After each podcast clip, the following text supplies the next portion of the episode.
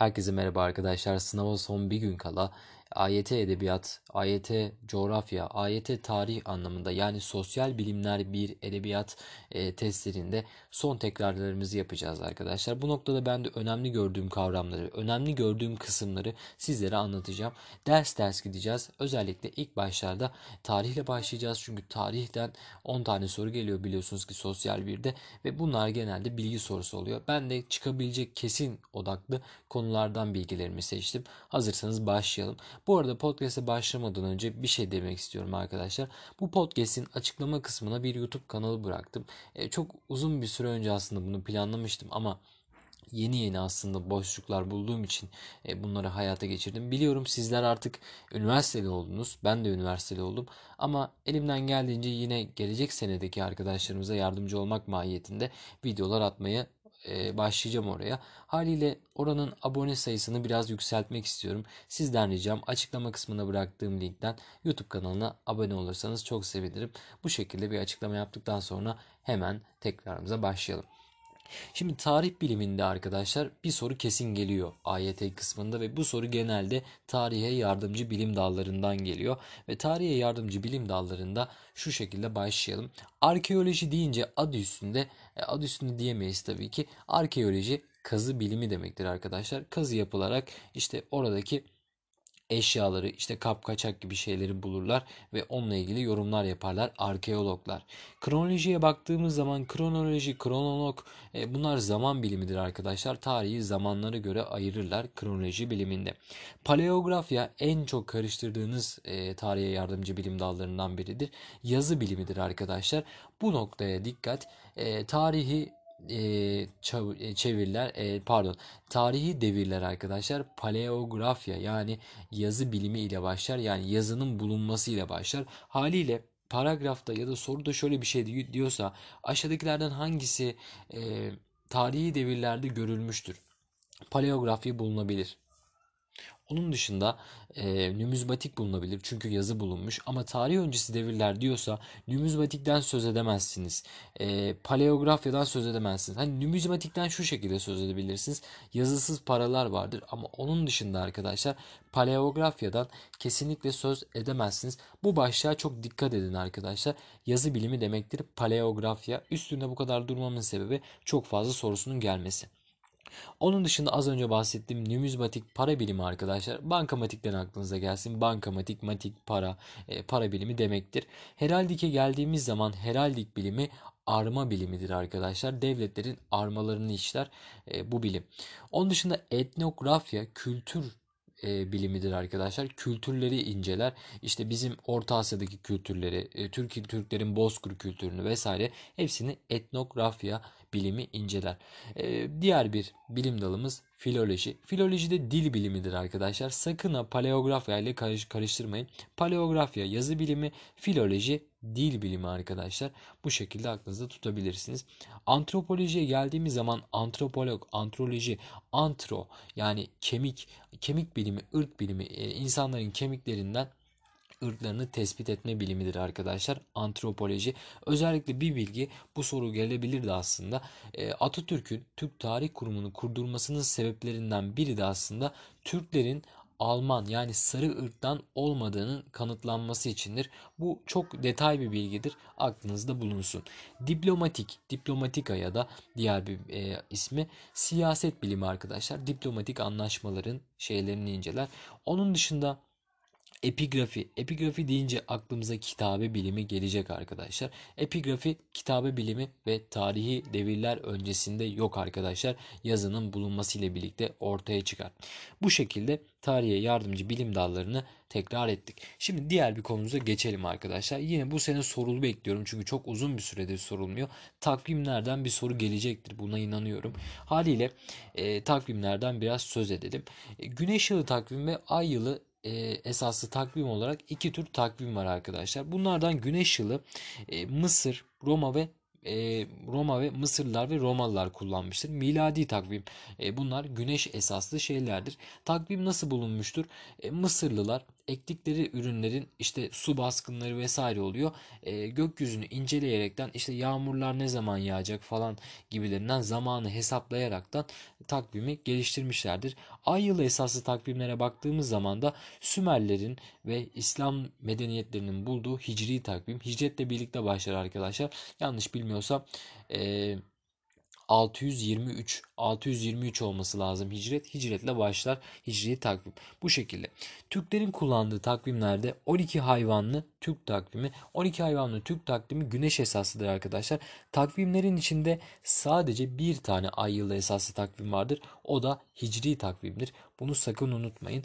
Celali takvimi Selçukluların kullandığı ve e, işlerini yönettiği, ekonomi işlerini yönetmeleri için Celali takvimlerini kullanmışlardır arkadaşlar. Onun dışında Rumi takvim Osmanlı'da kullanılmıştır ve miladi takvim 1 e, Ocak 1926'da ilan edilen bir kararla bizler de şu an günümüzde miladi takvimi kullanıyoruz arkadaşlar. Başlangıcı sıfır yani Hazreti İsa'nın doğumudur milat olarak kabul ediyoruz. E, onun dışında yüzyıl kavramlarını e, şu şekilde aklınızda tutabilirsiniz. Yüzyıl kavramlarından bahsetmek istiyorum. Mesela Roman rakamlarıyla 15 yazıyor. Yani V harfi aynı zamanda yanında bir tane dik çizgi duruyor. 15 diyorsa bir eksiltin o 1400'dür. Yani 15. yüzyıl aslında 1400 1400'lü yıllar ya da 19. yüzyıl 1800 yıllar. Şu anda biz neredeyiz? E, 21. yüzyıldayız. Yani hangi yılda hangi yıllardayız? 2000'li yıllardayız. Yani hep bir eksilterek yapacaksınız arkadaşlar. Bu şekilde yüzyıl kavramından bahsetmiş oldum. Şimdi e, bu şekilde kısa bir tekrar yaptık. Şimdi bir sonraki konumuza bakalım. Bir sonraki konumuzda yine ya TYT'de ya da AYT'de kesin olarak gelebilecek soru tarzlarından biridir. İlk çağ uygarlıkları kesin olarak bir soru gelir arkadaşlar. Burada ilk çağ uygarlıklarında ilk olarak Çin medeniyetinden başlayalım. Sarıırmak ve Gökırmak çevresinde kurulmuşlardır. Medeniyetin beşiği olarak geçer arkadaşlar. Çünkü ipek, pusula, barut, kağıt, matbaa gibi pek çok şeyi, mürekkep gibi pek çok şeyi Çin medeniyeti bulmuştur. Burada Maniheizm ve Budizm dinleri etkilidir. Ticaret ve ipek İpek yolu kendileri için çok önemlidir arkadaşlar. Türklerin de en çok savaştığı e, millettir ve aynı zamanda bir dip bilgi olarak da Türkler olarak biz tarihi bilgilerimizi yani İslamiyet öncesindeki tarihi bilgilerimizi biz Çin kaynaklarında görürüz arkadaşlar. Yani Metehan, işte Teoman bunlarla ilgili bilgilerimizin neredeyse hepsi Çin medeniyetine aittir. Diğer bir medeniyetimiz Mısır medeniyeti arkadaşlar. Yine Fırat ve Dicle nehirleri arasında Akdeniz medeniyeti olarak da geçer aslında Mısır. Ama biz yine onu e, Mezopotamya olarak da alabiliriz. E, Mısır medeniyeti deyince kendilerinde çok fazla eczacılık biliminin geliştiğini çünkü mumyalar bu adam mumyalıyorlar. Yani firavunlarını mumyalıyorlar. Bunun için e, piramitler yapıyorlar. E, firavunlarını oraya koymak için halk içinse küçük bir piramit yapıyorlar. E, onun dışında tıp eczacılık gelişmişti dedik. Astronomi çok gelişmişti. Zaten takvimi bulan da kendileriydi arkadaşlar. Bir diğer medeniyetimiz Hint medeniyeti arkadaşlar. E, Ganj Nehri çevresinde kurulmuştur. Ölülerini Ganj Nehri'ne atarlar arkadaşlar. Onun kutsal olduğuna inanırlar. Aynı zamanda e, ulusallaşma süreci yoktur Hintlilerde. Çünkü sürekli bir istilaya uğradığı için milletleşme yoktur. Hatta e, 100 yıl öncesine kadar İngiltere'nin e, himayesindelerdi. Daha sonrasında ayrıldılar. Şu anda bağımsız bir devlet gibi görüyor ama aslında hiçbir zaman e, tam anlamıyla bağımsız olmamışlardır. Hint medeniyeti sürekli istila vardır ve buradaki önemli noktamız kast sistemidir arkadaşlar. Kastlar vardır yani ülkelerde işte sınıflar vardır. Örnek veriyorum ben doktorun çocuğuyum. E, herhangi bir temizlik işçisinin kızıyla evlenemem. Bu şekilde bir kast sistemi vardır. Buradaki önemli nokta bir, bir diğer önemli nokta Gazneli Mahmut aklımıza gelecek. Çin'e tam 17 tane sefer düzenliyor ve bunun sonucunda Gazneli Mahmut e, İslamiyet'i Hindistan'da Hint medeniyetinde yayıyor. Bir diğer medeniyetimiz belki de dünya tarihinin en önemli medeniyetlerinden biridir. En eski medeniyetlerinden biridir. Roma medeniyeti arkadaşlar.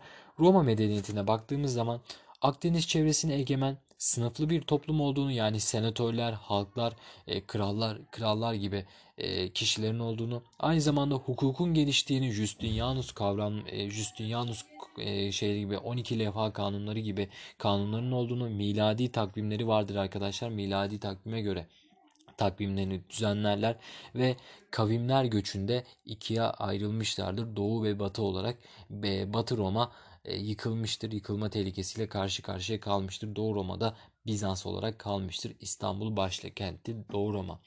Bu şekilde Roma İmparatorluğundan Roma medeniyetinden bahsettik. Bir diğer medeniyet medeniyet felsefenin doğuşunu e, başlatan medeniyet Yunan medeniyeti arkadaşlar. Hiç sevmeyiz. Hepimiz biliyoruz. Hiç sevmem.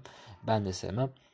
Yunanistan deyince, Yunan medeniyeti deyince polisler aklımıza gelecek. Şehir devletleri olarak geçiyor arkadaşlar. Mesela Konstantinopol, Konstantin'in şehri demek arkadaşlar.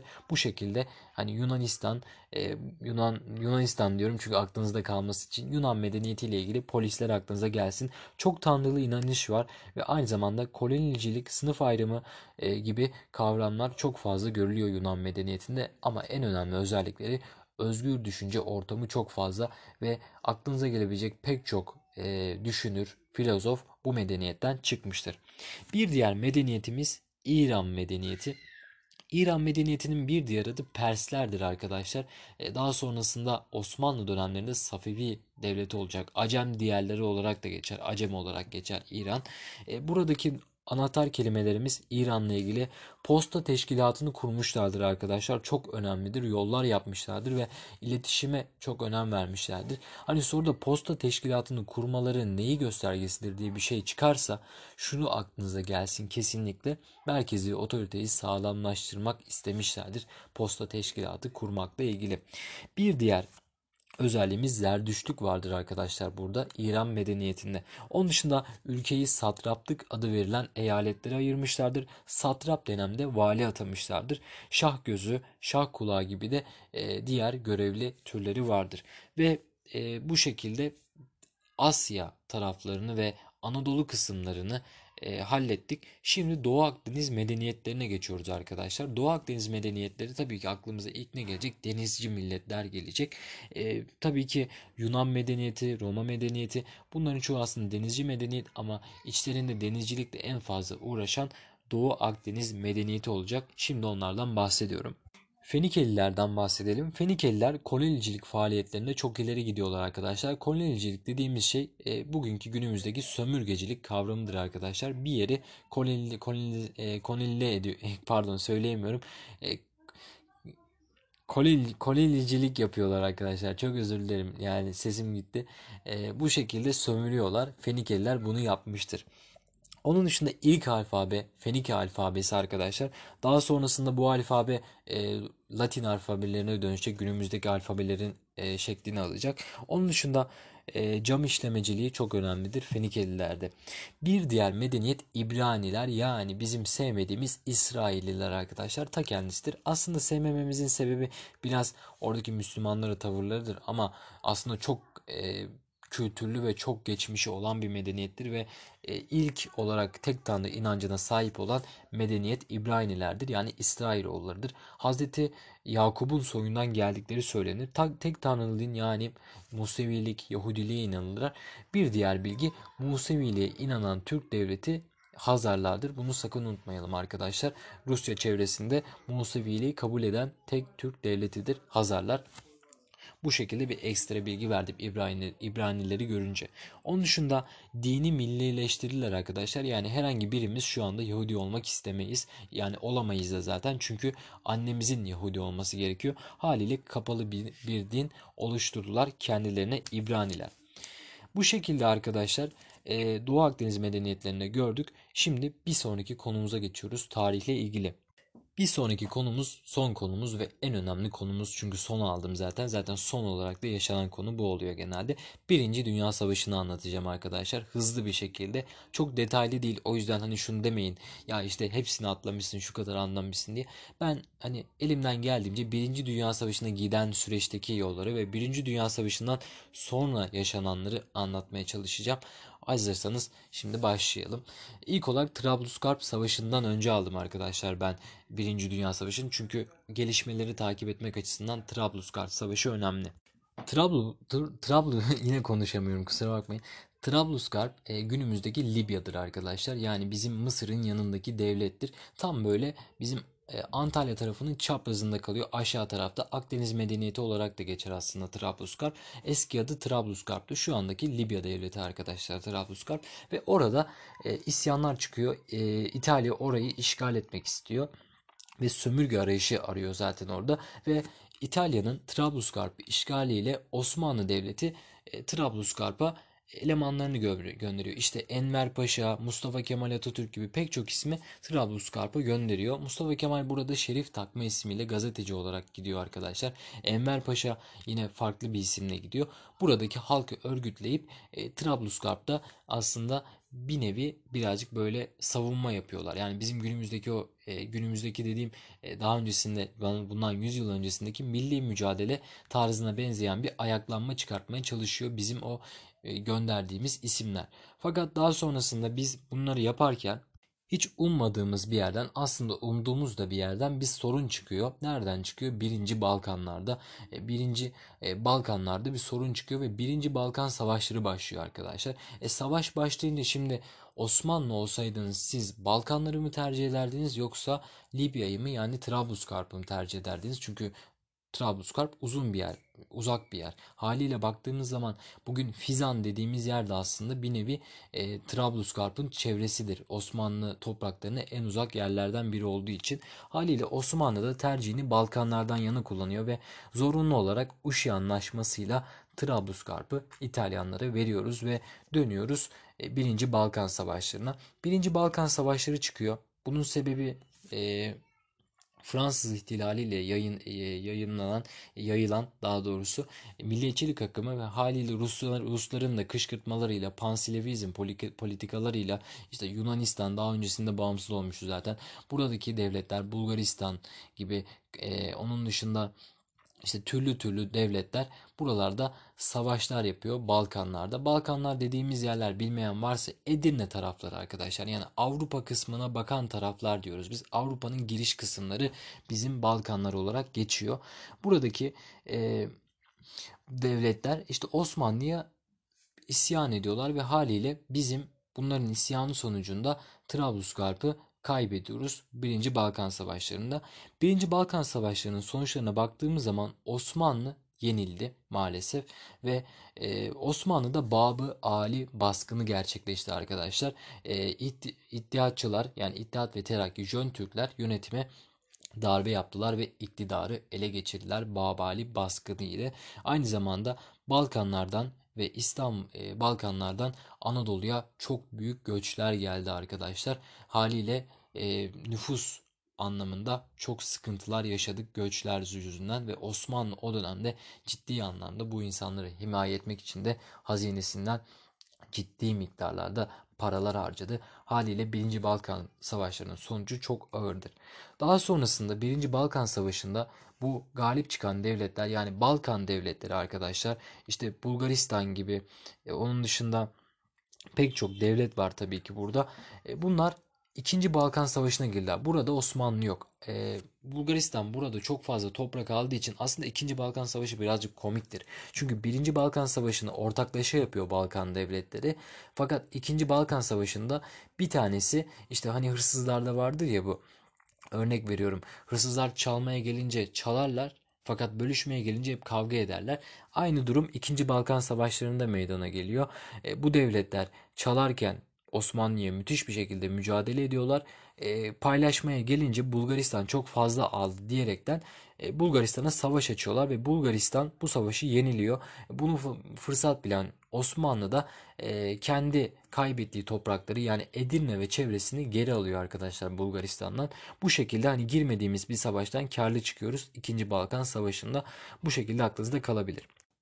Şimdi asıl konumuza geçebiliriz. Artık 1. Dünya Savaşı'nı e, başlatabiliriz arkadaşlar. Birinci Dünya Savaşı'nı hazırlayan süreçte neler oldu? Öncelikle bundan bahsedeyim. Yani nedeni nedir, sebebi nedir? Bunlardan bahsedelim. İlk olarak bazı devletlerin Almanya gibi, İtalya gibi yani bunlar Piemonte, işte onun dışında e, Prusya gibi devletlerin Almanya, işte İtalya gibi devletlerin sömürge arayışları ve siyasi e, birliklerini geç tamamlamaları do dolayısıyla hani yana yakıla e, sömürge arıyorlar bu e, bu devletler ve haliyle Osmanlı'ya saldırıyorlar. Onun dışında farklı yerlere saldırıyorlar. İşte İtalya Trablusgarp'a saldırmıştı. Bir sürü bir sürü sorunlar olmuştu. Birinci sebebimiz sömürge arayışıdır arkadaşlar. Onun dışında milliyetçilik akımı, herkes e, milliyetçilik akımı herkes kendi devletini kurmak istiyor. Bu yine sıkıntılı bir durum. Herkes kendi devletini kurmak istediği için de ister istemez sorunlar çıkıyor. Osmanlı'nın iç işlerine karışıyor bazı devletler. Bu da yine Birinci Dünya Savaşı'na giden yoldaki önemli etkenlerden biridir. E, bloklaşma, devletler arası bloklaşmalar var o dönemde. Gruplaşıyor herkes ve son olarak silahlanma yarışı. Özellikle Amerika'nın tüm Avrupa'ya silah satışı ile birlikte e, bütün devletler yani Avrupa devleti çok feci şekilde silahlanıyorlar arkadaşlar. Ve bir tane sebep gerekiyor bunlara Birinci Dünya Savaşı'nı başlatmak için. O da Sırp bir milliyetçinin Avusturya Macaristan kralı e, Ferdinand olması lazım. Ferdinand'ı başından vurması sonucunda Birinci Dünya Savaşı gerçek anlamda başlıyor arkadaşlar. Ve Birinci Dünya Savaşı'nın o halde taraflarına bakalım. Şimdi başlattık savaşı. Taraflar kimmiş? Yani takımlar kimmiş? Bunlara bakalım. İtilaf devletleri yani anlaşma devletleri olarak bakıyoruz biz bunlara. Bütün iyi diyebileceğimiz e, ülkeler haliyle burada. Çünkü çok güçlüler. E, Fransa kaleci olarak bakıyorum ben Fransa'ya. Kalemizde Fransa, işte savunmada İngiltere, işte forvete Rusya'yı koyduk falan. Bu şekilde e, tabii ki böyle anlatmayacağım. İtilaf devletlerine baktığımız zaman Fransa, İngiltere, Rusya ve İtalya fakat İtalya'nın şöyle bir sıkıntısı var. İtalya taraf değiştiriyor arkadaşlar. Yani transfer oluyor. Bu şekilde futbol maçı gibi anlatmak daha güzel oluyor bu savaşı. Sizin de aklınızda kalacağını düşünüyorum. İtalya ilk başlarda ittifak devletlerindeydi e, ittifak e, devletlerindeydi. Yani ittifak grubundaydı. Daha sonrasında İngiltere e, İtalya'nın aklına girdi ve onu kendi tarafına geçti, geçirdi arkadaşlar. Yani sana Ege'den bir yerler vereceğim falan gibilerinden. İşte adaları vereceğim. İşte bir sürü yer vereceğim diyerekten İtalya'yı kendi tarafına çekti İngiltere. İtilaf devletlerini bu şekilde gördük arkadaşlar. Fransa, İngiltere, Rusya ve İtalya. Onun dışında bir de tabii ki Japonya vardı burada. Tabii Japonya çok fazla etkisiz elemandır arkadaşlar. Ondan çok bahsetmek istemiyorum. İttifak devletlerine baktığımız zamansa e, en güçlü forvetimiz tabii ki Almanya. Yani öyle ki yani Almanya diğer devletler içinde hani Osmanlı'yı da sayıyorum bunların içinde. Hepsini hani diğerleri sadece böyle ne derler ona bot oyuncu. Almanya sadece tek başına savaşı kazanabilecek bir e, oyuncu olarak gözüküyor ittifak devletlerinde. Fakat maalesef böyle bir şey olmuyor ittifak devletlerine baktığımız zaman Almanya, Avusturya, Macaristan, İtalya, İtalya az önce taraf değiştirmişti zaten savaşın ortalarında ve Osmanlı devleti olarak görüyoruz ittifak devletlerini arkadaşlar. E, bu noktada Osmanlı neden ittifak devletleri yanında yer aldı diye sorarsanız arkadaşlar Osmanlı aslında İngiltere'nin yanında yer almak istiyordu ve savaş başlamadan önce yani 1909 yıllarında, ikinci meşrutiyet yıllarında İngiltere'ye seferler yani seferler dediğim o eski çaplı seferler değil. İngiltere'ye geziler düzenlendi ve işte sizin tarafınızda yer almak istiyoruz gibilerinden e, konuşmalar çek yapıldı. Fakat İngiltere Osmanlı'yı yanında istemiyor. Neden? Çünkü savaşın geniş meydanlara yayılmasını ve aynı zamanda yeni yeni cepheler açılmasını istemiyordu ve Osmanlı'yı zaten parçalamak istiyorlardı. Haliyle siz parçalamak istediğiniz bir devleti neden yanınıza alırsınız ki doğru değil mi? O yüzden İngiltere Osmanlı'yı yanında istemedi ve Osmanlı'yı saf dışı bıraktı. Osmanlı da savaşa girmek istiyor ama rakip yok. E, Osmanlı'yı kim aldı? Tabii ki Almanya. Çok fazla işine yarardı. Çünkü ne neden? Osmanlı'da halife var. Müslümanları ayağa kaldıracak. Tabi sözde bir halife, işe yaramaz bir halife. Hani istediği kadar hani cihat ilan etsin hiçbir şey olmadı. Kimse gelmedi. Hatta arkamızdan vurdular arkadaşlar Araplar. E, bu şekilde Almanya hani savaşı daha fazla cephe açmak için haliyle Osmanlı'yı yanında istedi ve Osmanlı'nın savaşa girmesi aslında bir nevi e, savaşın süresini de uzattı diyebiliriz. Cephelere baktığımız zaman Birinci Dünya Savaşı'nda hızlı bir geçiş yapıyorum çünkü e, podcast da uzun olmaya başladı ama bir kere dinleseniz kolaylıkla anlarsınız zaten. Bunu anlattıktan sonra e, coğrafya full tekrar dediğimiz genel tekrar dersine başlayacağım arkadaşlar. Hızlı bir anlatım yapıp e, ben de çünkü yarın sınava gireceğim için sizlerle beraber haliyle e, sizlerle beraber öğrenmeye çalışıyorum şu anda. Neyse konudan çok sapmadan cephelere bakalım. E, cephelerde savunma, taarruz ve yardım cepheleri olarak bakıyoruz. Biz Osmanlı'nın cephelerine bakıyoruz. Almanlardan bahsetmiyorum arkadaşlar. Osmanlı'nın cephelerinden bahsediyorum. İlk olarak savunma cephelerimiz Hicaz ve Yemen cephesi arkadaşlar. Filistin cephesi Suriye, Irak, Kutül Amare olarak geçer. Bakın bu çok önemli sorusu gelebilir. Kutül Amare, Halil Kutpaşa orada İngiltere İngiltere'yi yenilgiye uğratmıştır. Bu bilgiyi sakın unutmayın. Onun dışında e, Birinci Dünya Savaşı'nda tek galip geldiğimiz yer Çanakkale arkadaşlar. Savunma cephemizdir. Geçememişlerdir. Bu şekilde bilelim. E, onun dışında taarruz cephelerimiz vardır. Kafkas cephesi ve Kanal cephesi. Buralarda taarruza geçmişiz arkadaşlar. İki tane cephemiz. Bir de hani çok böyle güçlüymüşüz gibi olduğumuzu söyleyerekten yardıma gitmişiz arkadaşlar. Bakın siz şu Osmanlı'ya. Yardım cephelerinde de e, Galicia cephesi, Makedonya cephesi ve Romanya cepheleri açılmıştır Osmanlı'da. Ama bu cepheler çok önemli değil. Yani hiçbir şekilde sorusu gelmez. Siz sadece savunma ve taarruz cephelerini bilmeniz yeterlidir. E, daha tabii tabii ki e, tabii ki bu savaşı İtilaflar kazandı arkadaşlar maalesef ki. Bu arada Çanakkale Savaşı'nın kazanılması arkadaşlar savaşın süresini otomatik olarak 3 e, yıl kadar daha uzatmıştır. Bu aklınızda bulunsun. Bu şekilde bir aklıma gelmişken söyleyeyim. Amerika savaşa giriyor daha sonrasında arkadaşlar. Bu şekilde savaş sürerken çünkü Rusya'da bir devrim oluyor. Nedir bu? Bolşevik devrimi ve Çarlık Rusyası yıkılıyor. Yerine Sovyet Rusya kuruluyor. Haliyle İngiltere Rusya'dan boşalan koltuğu yerine Amerika'yı dahil etmek istiyor. Fakat Amerika o dönemki e, Wilson başkanları bu adamların e, Amerika'nın başkanı e, savaşı girmek istiyor ama şartları var. Şartları nedir isterseniz ondan bahsedeyim. Yani Wilson ilkelerinden bahsedelim. Kazanan kaybedenden toprak almayacak arkadaşlar. Bu önemlidir. Milletler Cemiyeti kurulacak. Kuruldu. Doğru. Boğazlar herkese açık olacak. Bakın Wilson ilkelerinden bahsediyorum. Türklerin çoğunlukta olduğu bölgelerde özgür olacak. Fakat bunun şöyle bir sıkıntısı da var. E, Türkler çoğunlukta olduğu bölgelerde tamam biz bağımsız olacağız ama İtilaf devletleri bizim orada çoğunluk olduğumuzu kabul edecekler mi? Hayır, kesinlikle etmeyecekler. Bu noktada Ermeni sorununun alevlenmesini göreceğiz arkadaşlar.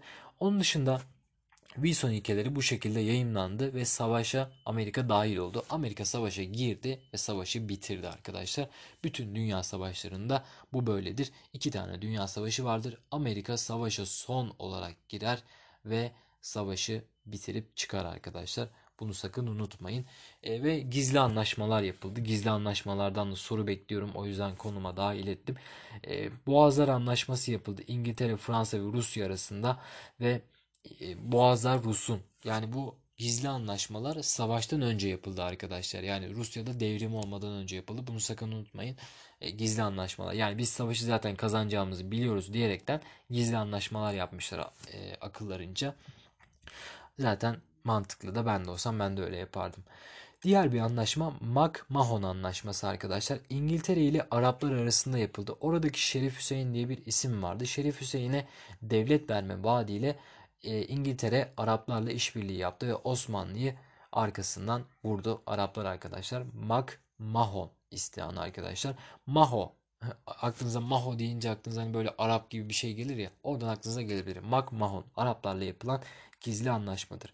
Onun dışında e, Skies-Picot anlaşması arkadaşlar İngiltere ve Fransa arasında yapıldı. Filistin'in bir kısmı ve Güneydoğu Anadolu'nun e, Anadolu Fransa'ya verilecek dendi bu anlaşmada.